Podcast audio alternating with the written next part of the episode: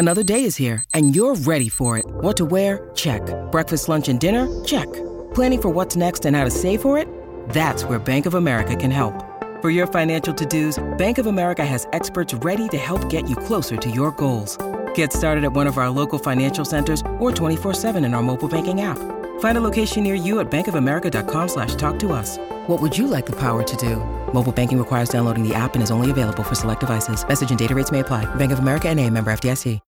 When you need mealtime inspiration, it's worth shopping Kroger, where you'll find over 30,000 mouthwatering choices that excite your inner foodie. And no matter what tasty choice you make, you'll enjoy our everyday low prices, plus extra ways to save, like digital coupons worth over $600 each week. You can also save up to $1 off per gallon at the pump with fuel points. More savings and more inspiring flavors make shopping Kroger worth it every time. Kroger, fresh for everyone. Fuel restrictions apply. Look, Bumble knows you're exhausted by dating. All the must not take yourself too seriously and 6 1 since that matters. And what do I even say other than hey?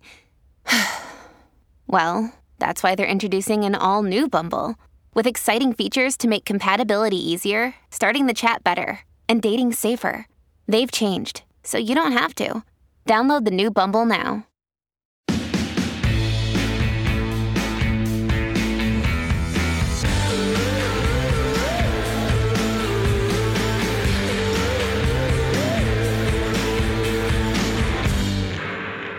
Hey guys, welcome back to Thick and Thin with me, Katy Bellotte.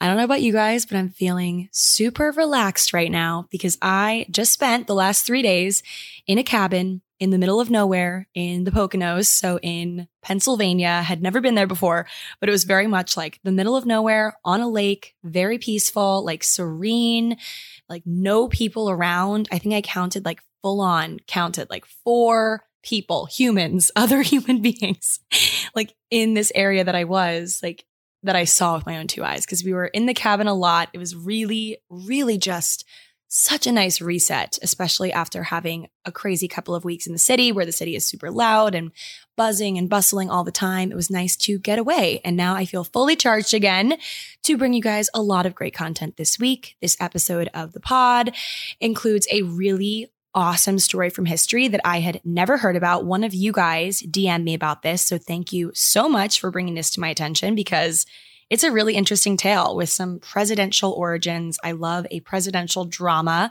because it kind of resembles almost like high school cliques. Like politics is kind of like high school or like political figures kind of resembles high school. So really great story to share with you guys today about a bold woman from history. Of course, you guys know I love talking about bold women who were seen as being crazy for their time, but now it's all too normal to be outspoken and stand firm in your beliefs. And so it's just really interesting the stark contrast between what is acceptable today. Still, obviously, people get on women, like, you know, in the sense of like, just, okay, kind of cue Taylor Swift, The Man, that song really just encompasses the whole ideal of like, or idea surrounding like women are a problem if they are outspoken and loud, but it's definitely much more accepted now than it used to be. And so our story today is going to take us back to 18th century America.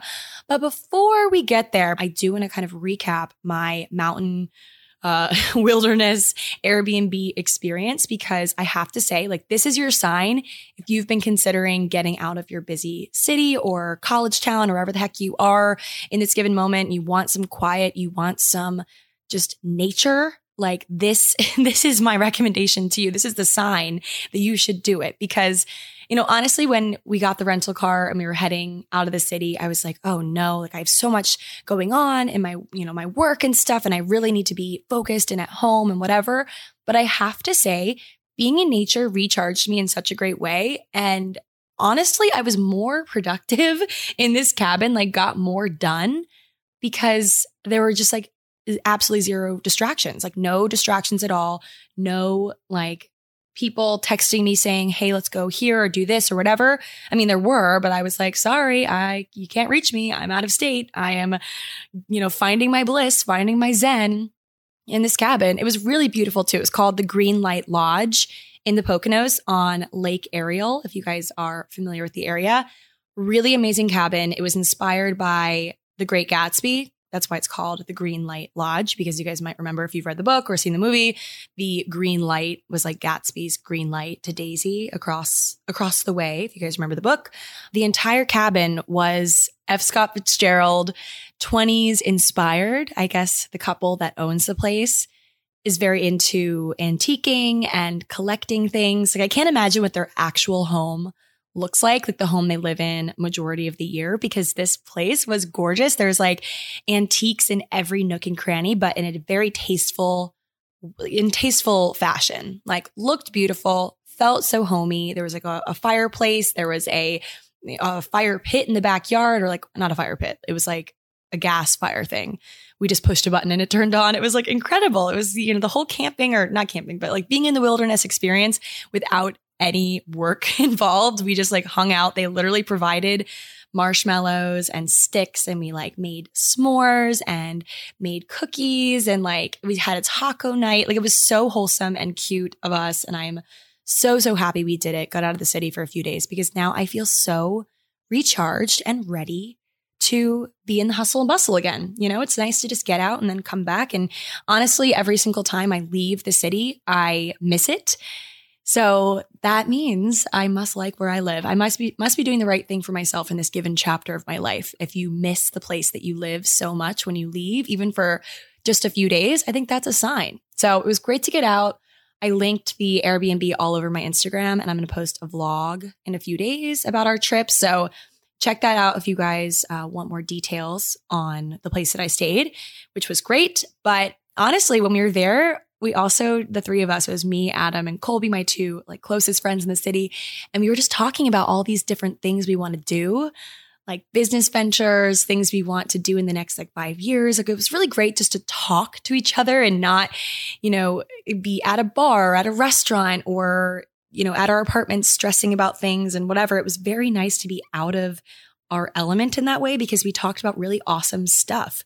And one of those things being that we want to start a podcast, the three of us, about New York City dating and just connections in general, like friendships, things like that, like making connections in your 20s because it's very hard. It's hard to make new friends in your 20s, like much harder than it was when we were you know, children, I feel, for most of us. That's like a generalization but it's also hard in the technological age to make connections romantically with all these apps and like how do you get off the apps? And we were talking about that about how you know we have these really awesome commu- or communications. We have these awesome conversations just the three of us and we're like why don't we record these and put them somewhere? So we actually recorded two episodes while we were in the poconos for our new podcast. I'm not going to reveal the name yet but we're going to start it. It's going to be live, I think, yeah, next Tuesday, I believe.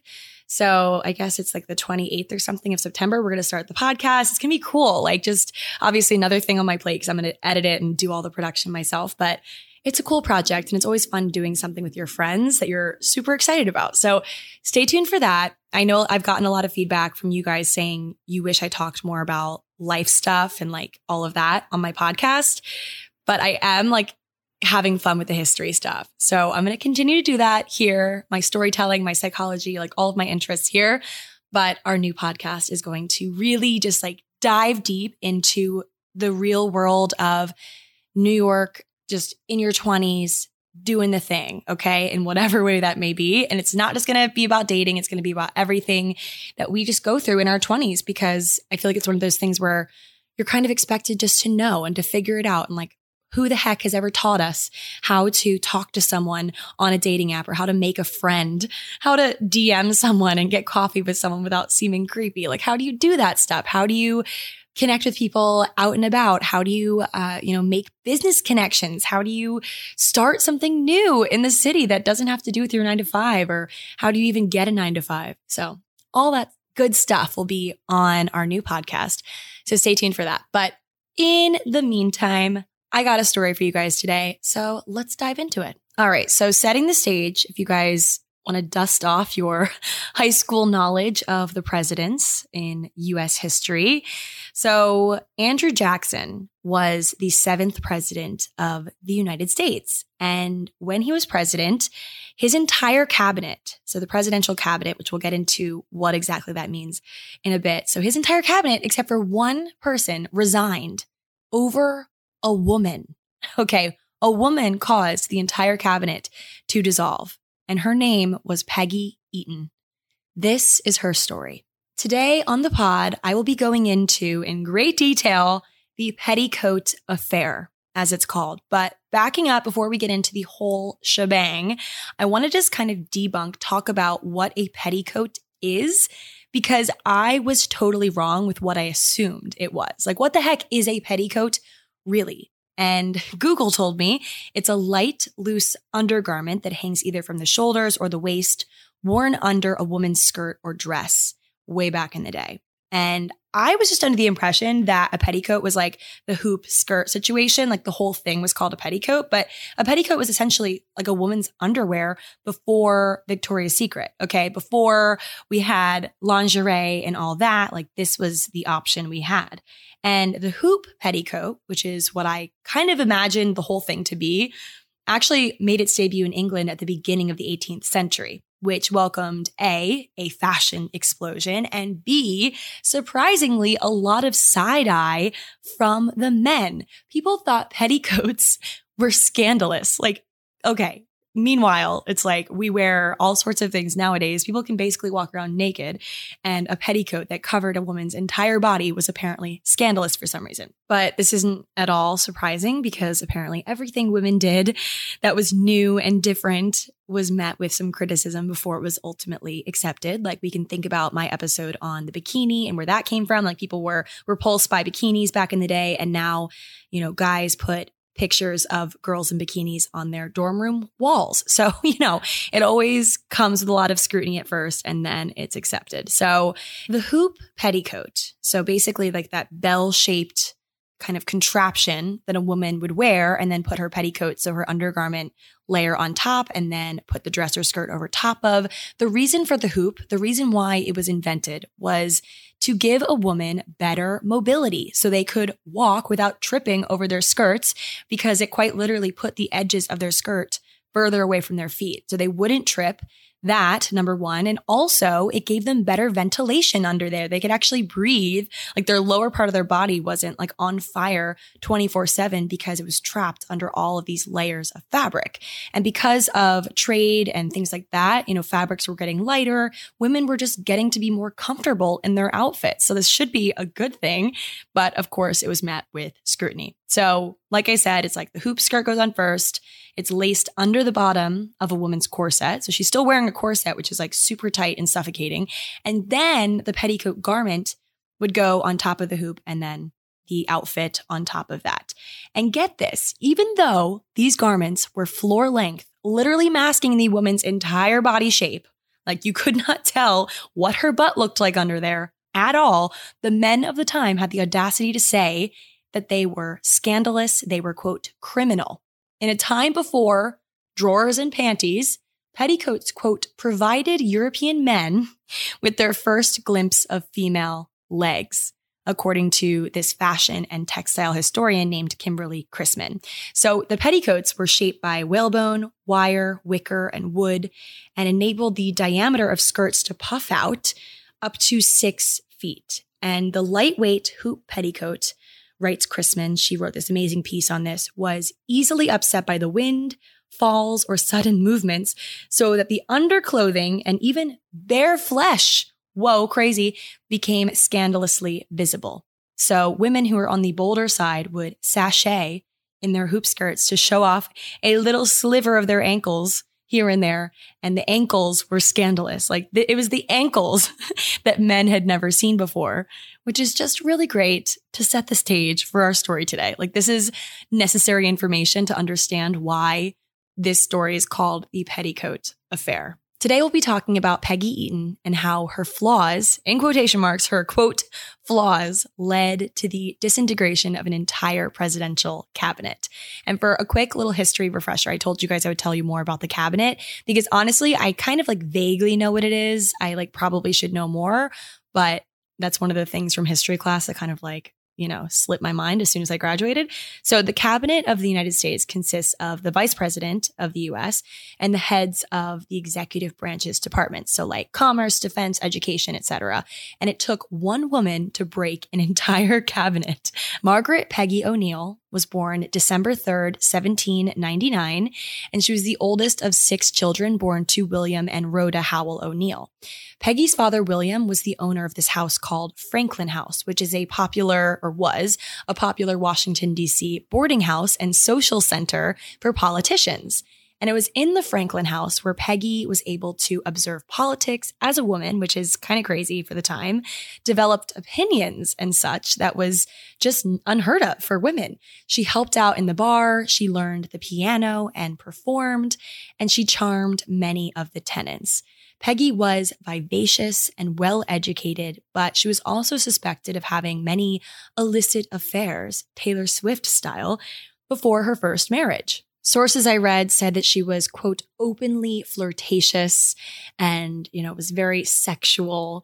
But honestly, like, I don't know how, how legit this is because obviously the members or the, the, the tenants rather that stayed at this house were all men. So like, obviously they're going to say things like that about a woman who just didn't act like other women of the time who had opinions, who performed, who was very just visual, open there, like present amongst all these men.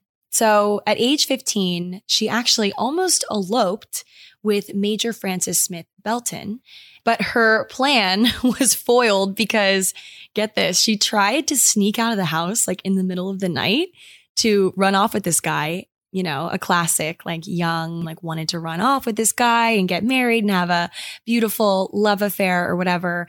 And you know, she, in the process of trying to sneak out of the house, knocked over a large flower vase and woke up her dad in the process. And her dad was like, absolutely not. Like, you are not marrying this guy, even though he's like of a respectful station. She's like, he's like, you're too young, whatever. But only a year later in 1816, so she was 17 at this time, she ended up meeting this guy named John Timberlake, who is a 39 year old officer. She's 17. This guy's 39. He was a 39 year old officer in the United States Navy and he handled money on board vessels. And within a month of meeting, they were married. But just a year prior, she had tried to run, run away with that other guy. And her dad was like, no, you're too young to elope. But it can be assumed he kind of was like, all right, she's going to do this. She wants to do this. Let's just let her because it's probably better to have her safely married than escaping the house in the middle of the night, like knocking over vases and whatever. But she wouldn't end up venturing too far from her parents. They actually gifted her and her husband, John, a townhouse across from the boarding house. So keeping her nearby was probably the best situation for them. And it was because of this that Peggy and John were still able to socialize with many of the politicians who stayed at Franklin House. And in 1818, the couple befriended John Henry Eaton, a handsome and wealthy 28 year old widower and newly elected U.S. Senator from Tennessee. So, just a few years into their marriage, John and Peggy soon ran into a bunch of financial problems. John had opened a store, but it was unsuccessful and he was falling deeply into debt. And so Senator Eaton, the couple's new friend that I mentioned, that they had just met in the tavern and the boarding house, also named John. So John Eaton, John Timberlake, two different guys.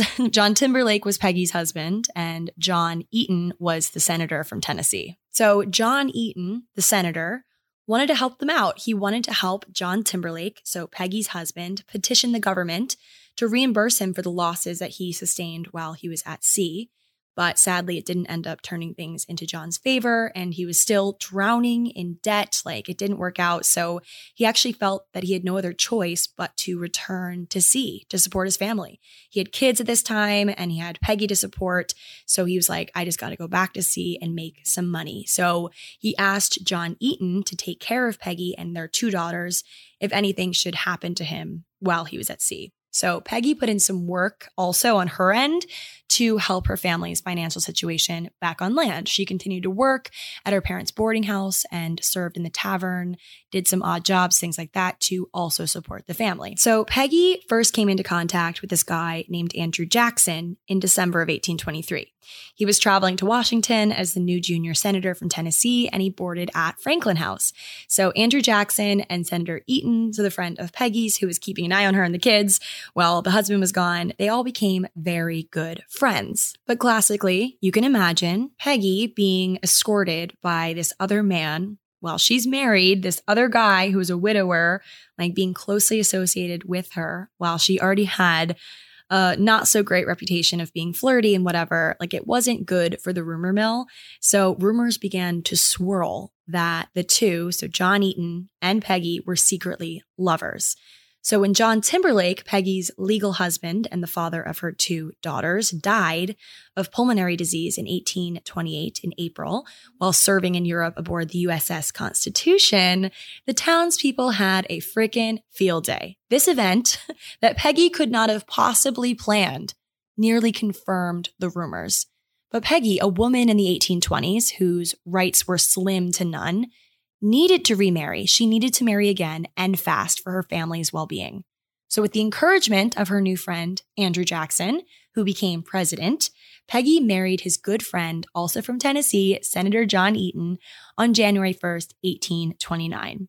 Jackson also made John Secretary of War, giving him a ton of power in the capital. And it's possible that President Jackson gave John this title to quiet the rumors that implicated his new wife and family but it just made things worse. This petticoat affair was the talk of the town and not in a good way. According to social cues of the time, a widow should remain in mourning, wearing black clothing for at least a year before even considering remarrying, which is kind of crazy if you think about it because they were forced to mourn their husband, who obviously like they missed dearly for the most part, maybe not all the time, but like they probably missed their husbands and were sad about it, but still had to carry on. They still had to make money. They still had to support themselves, but they had very like slim chances of doing that on their own. They needed to remarry. So Peggy, this woman with a very humble upbringing who worked in a bar, who allegedly committed adultery with a man while she was married, which was never confirmed, who remarried only eight short months after her ex husband passed away, who is now the wife of the Secretary of War, she was easy to hate by the other cabinet members' wives and other Washington based women, hostesses, etc. So, in this letter written on New Year's Day, 1829, Margaret Bayard Smith, a Washington society maven and wife of a newspaperman, said this of Peggy Tonight, General Eaton, the bosom friend and almost adopted son of General Jackson, is to be married to a lady whose reputation, her previous connection with him both before and after her husband's death, has been totally destroyed. She has never been admitted into good society. She's very handsome and not of an inspiring character and violent temper. She is, it is said, irresistible and carries whatever point she sets her mind on. The general's personal and political friends are very much disturbed about it. The ladies declare they will not go to the wedding, and if they can help it, will not let their husbands go. I like bolded when I wrote this in my notes, the end if they can help it part, because I'm like, obviously they can't control their husbands. This is the 1820s, but they certainly tried to forbid their, their husbands to go to the wedding.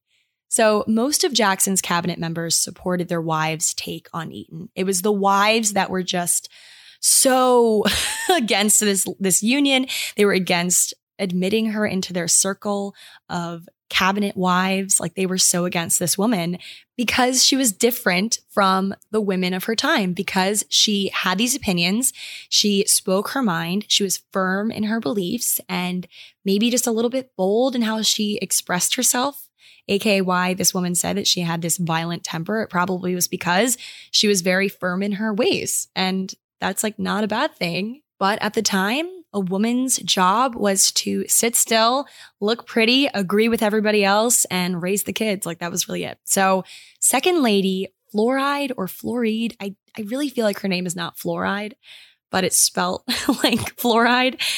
Floride Calhoun, wife of Vice President John Calhoun, refused to even be in Washington, D.C. while Peggy was a quote cabinet wife. So she wouldn't even step foot in the Capitol because she was like very firmly against Peggy. Emily Donelson, Jackson's niece and the official hostess of the White House since Rachel Jackson, the, the wife, had passed away, likewise hated Peggy. And they believed contact with a sinner would harm their own reputations. The president, however, stood by Peggy, declaring, I did not come here to make a cabinet for the ladies of this place. Andrew Jackson had a bit of empathy for Peggy, and the reasons really hit close to home for him. So, Rachel Jackson, like I said, she passed away, but she had also been a victim of malicious attacks on her during the 1828 presidential campaign. People thought Rachel, Rachel Jackson, the wife of Andrew Jackson, to be adulterous and scandalous for a similar reason. Rachel had also been divorced. Her and her first husband filed for divorce, and she was under the impression that she was legally divorced and that being said, she was a free woman. So she married Andrew Jackson only to discover two years later that the divorce from her first husband had not been fully carried out legally. So, of course, everyone went wild with this, everyone against the campaign, you know, other women that she was going to be alongside if he were to get the presidency. She was an outcast. People thought she was adulterous and it wasn't her fault. Just before her death, her physical and mental health had been so deteriorated from the relentless stress that this put on her that she actually suffered a near fatal heart attack.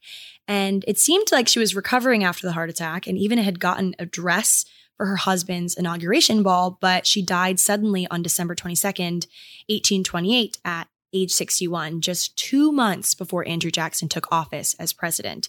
And he was so devastated about his wife's sudden passing and furious at the women and tabloids of Washington for causing the heart attack. So he stood up for Peggy. But Peggy definitely did not make Andrew Jackson's job in defending the Eatons easy whatsoever. Like I said, she was unlike the women of her time. At a time when women were supposed to be reserved, feminine, soft, and quiet, sit still, look pretty mentality, Peggy was bold and outspoken. She was firm and unwilling to change for anyone. Martin Van Buren saw that Peggy Eaton had become a liability for the Democrats and her antics were taking a toll on President Andrew Jackson himself. And he was taking a lot of heat from his own family, Van Buren was, for Peggy's proximity to the cabinet. And as historian Kirsten E. Wood wrote in a piece on the Petticoat Affair, Christian morality and Republican political theory both suggested that political and sexual virtue were essential to social order. So having someone as shifty and loud as Peggy Eaton as a cabinet wife was not good for ratings. The media was having a field day and the lack of control and relentless rumors weakened the administration. So Martin Van Buren got together with John Eaton and essentially told him it would be for the best if they just both stepped down from the cabinet. And if both of them step down, that would permit the president to ask the remainder of the cabinet to relinquish their seats as well, essentially giving him a clean slate since the cabinet was so overwhelmed with scandal that was getting in the way of politics. And this sent shockwaves through the Capitol. Some people predicted that this wipe of the cabinet would cause a total governmental collapse. Newspapers were quick to trace the whole thing back to Peggy, likely through some trustworthy female sources, aka the angry cabinet members' bitter wives. And this gave birth to a popular toast for the time that went like this To the next cabinet, may they all be bachelors or leave their wives at home. So when the cabinet dissolved and things were stressful AF in DC, Peggy and John got out of there. They booked it to the beautiful city of Madrid, where he served there as US minister. And he passed away eventually and left behind a small fortune for Peggy. All indications point to that they had a good marriage up until his death. Like it doesn't seem like anything went wrong during that time. But three years after his death, she married a third and final time to Italian music teacher and dancing instructor Antonio Gabriele Buchignani. She was 59 and he was 19. For a few years, the marriage seemed stable. Antonio worked at the Library of Congress during the Civil War, but after the war, he demanded that they move to New York and that Peggy give him $20,000 to start a business, which obviously sounds a bit weird. The business, whatever it was, failed, and Antonio threatened to leave Peggy and go back to Europe unless she signed her entire fortune that John had left her over to him, and she did it. She was in her 60s at this point. In 1866, so their seventh year of marriage, Antonio, hate him, he ran off to Europe, the very thing he said that he would not do, with the bulk of Peggy's fortune, as well as Peggy's 17 year old granddaughter, Emily Randolph. Antonio married, he married Emily, Peggy's granddaughter, after she finally divorced him in 1869. Peggy O'Neill Timberlake Eaton Buchignani died in poverty at Lochiel House, a home for destitute women, on November 8, 1879. She was 79 ish years old. A sad ending to this story because honestly, guys, I wonder what would have come of Peggy if she were born just like a century or two later? Like, would she have become a politician herself? Would she have relied less on men and opened her own tavern or done something like she had this really powerful spirit to her and firmness like the, the possibilities that she could have done the things she could have done if she was just born a bit later like in a time where women were respected more who knows the story of peggy eaton honestly reminds me a lot of easy a the movie or the scarlet letter the book that the film is based on like how drama and the opinions of others, the rumors that people can tell that alter history. Andrew Jackson's cabinet dissolving over one quote scandalous woman altered history. Like you might recall that I said Martin Van Buren had taken the lead in dropping out of the cabinet, convincing John Eaton to go as well. Like he was kind of the mastermind behind that plan. And Van Buren had actually always been kind to Peggy, gracious to her notoriously, while many of the cabinet members with their angry wives in their ear shunned her. So it was likely because of the way that he treated the Eatons and the initiative that he took to smooth things over in the cabinet that President Jackson chose Van Buren to run for vice president in 1832 and then supported him for president just four years later. Van Buren went on to become the eighth president of the United States, right behind Andrew Jackson. And a lot of it had to do with a loud, unflinching, potentially adulterous former barmaid named Peggy Eaton. A woman has the power, guys, to change history. Never forget that.